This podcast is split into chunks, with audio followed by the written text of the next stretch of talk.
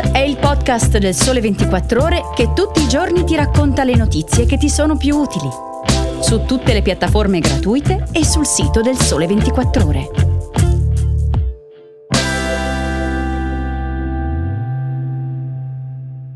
Le ville che hanno fatto la storia d'America, la contesa del cioccolato fra Italia e Svizzera, l'arte tessile dell'antica Pompei. Ciao, sono Chiara Beghelli. Oggi è domenica 7 gennaio e sono felice di ritrovarvi in questo nuovo anno. Come di consueto, sto per raccontarvi storie, itinerari, persone oggetti scelti fra i più interessanti della settimana. Benvenuti nell'edizione weekend di Start.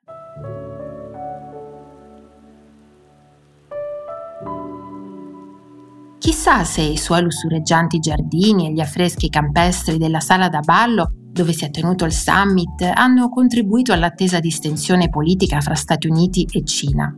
Se lo scorso novembre il governo di Washington aveva scelto Failoli, la magnifica villa di inizio Novecento a San Francisco, come sede dell'incontro fra Joe Biden e Xi Jinping, è stato anche grazie al suo stesso nome, unione delle lettere iniziali delle parole del motto del suo antico proprietario, il magnate William Bowers Burns II. Fight for a just cause, love your fellow man, live a good life. Un invito e un augurio all'unità di intenti e all'amore per il prossimo. Failoli fa parte delle ville storiche gestite oggi dal National Trust for Historic Preservation in tutto il paese, che dietro la sontuosità degli arredi e del decor raccontano glorie e tragedie della storia americana.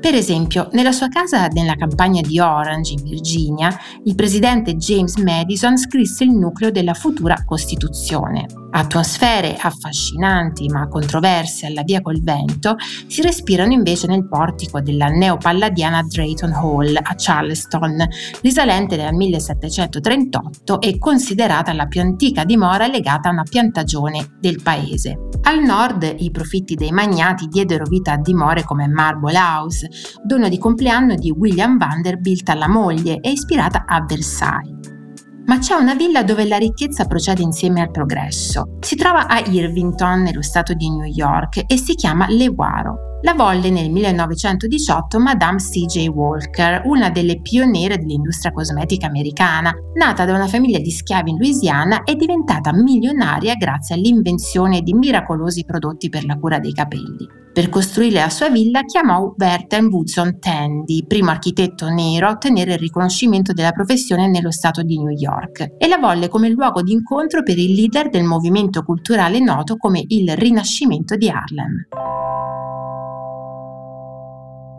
Nonostante il claim di un celebre spot che fa intendere che il vero, l'originale, l'autentico cioccolato è svizzero, se si sfogliano le pagine della storia, quello italiano ha origini più antiche.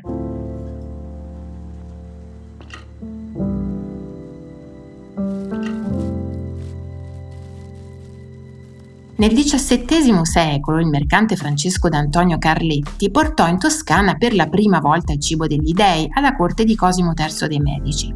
A fine Settecento poi a Torino il cioccolato diventa solido e sempre in quella città nascono le prime botteghe specializzate insieme ai cioccolatini da salotto. Oltre Alpe, non molto lontano in verità, nel 1819 François-Louis Caillet apre la prima fabbrica meccanizzata di cioccolato, dando il via a un prodotto che diventerà poi, soprattutto nella versione al latte lì inventata, un simbolo del paese.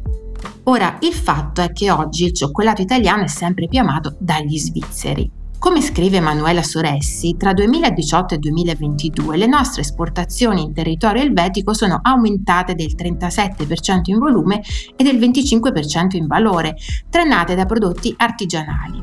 Un aumento proseguito anche nel 2023, mentre negli ultimi dieci anni in Italia abbiamo comprato quasi il 17% in meno di cioccolato svizzero. Non solo, l'interesse per il cioccolato italiano sta aumentando anche fra i produttori svizzeri. Nel 2021 il gruppo Linte Sprungli ha rilevato Caffarel, l'inventore del gianduiotto, e Nestlé, che negli anni 90 comprò la Perugina, porterà lo storico marchio in patria. In effetti il successo del cioccolato italiano è davvero globale, visto che secondo Ismea le sue vendite crescono stabilmente a due cifre. Per molte aziende la quota di export ha superato ormai le vendite nazionali, anche grazie a una vantaggiosa propensione a mescolare tradizione e novità. Ad esempio, per il Sudafrica i cremini diventano ripieni di chicchi di melograno.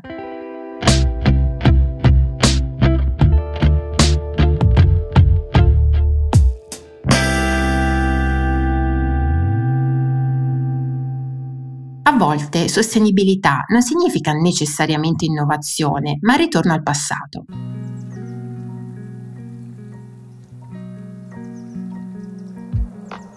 Accade nel sito dell'antica città di Pompei, dove un interessante progetto di recupero dell'ars tinctoria dei Romani ha permesso di riprodurre su tessuti e con pigmenti dell'epoca alcuni affreschi della Casa dei Vetti. Il filato è d'ortica, pianta molto usata in passato nel tessile, e i colori provengono da robbia, sambuco, mallo di noce, piante tintorie come quelle attualmente riprodotte nel vivaio della città di Pompei. Il risultato sono tre foulard realizzati dal maestro tintore Claudio Cutuli dell'associazione Intrecci Creativi che dal suo laboratorio nel bel borgo medievale di Bevagne in Umbria conduce da tempo un'appassionata ricerca sulle tinture naturali. I foulard sono disponibili nei bookshop degli scavi di Pompei e il 50% del ricavato delle loro vendite sarà destinato al restauro di manufatti del parco. Questa nuova partnership fa parte delle iniziative che riguardano il progetto Azienda Agricola Pompei, che riporta nelle aree verdi del parco archeologico le tecniche di produzione agricola del mondo antico, per riavere olio, vino, miele, cereali e oggi anche i tessuti alla maniera dei romani. Infine vi segnalo due appuntamenti da mettere in agenda per la prossima settimana. Il 9 gennaio si apre a Firenze la 105esima edizione di Pitti Immagine Uomo e a chi si trova in città, al di là degli eventi molto spesso riservati agli addetti ai lavori, consiglio di non perdere due mostre. La prima è Zeffirelli Celebrities nel museo dedicato al regista, con i ritratti delle dive e dei divi che fra 1950 e 2010 hanno lavorato con il maestro, da Maria Callas a Glenn Close, da Tom Cruise a Leonard Bernstein. La seconda mostra si divide fra gli Uffizi e Palazzo Pitti ed è aperta fino al 14 gennaio. Si tratta di Between Sky and Art e propone opere di Joana Vasconcelos, l'artista portoghese che amalgamando mito, storia e tradizione con ironia e riverenza sfida le convenzioni e gli stereotipi di genere.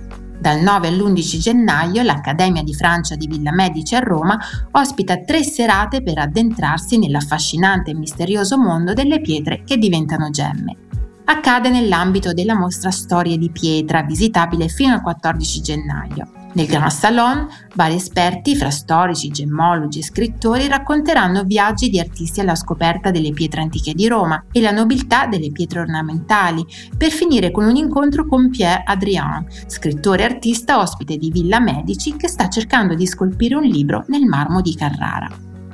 Il viaggio di questa settimana termina qui. Prima dei saluti però vi lascio con un pensiero di Christian Dior. L'autentica eleganza è quella che passa inosservata in metropolitana. È tutto, grazie per avermi ascoltata. Vi auguro una buona domenica e vi aspetto alla prossima puntata.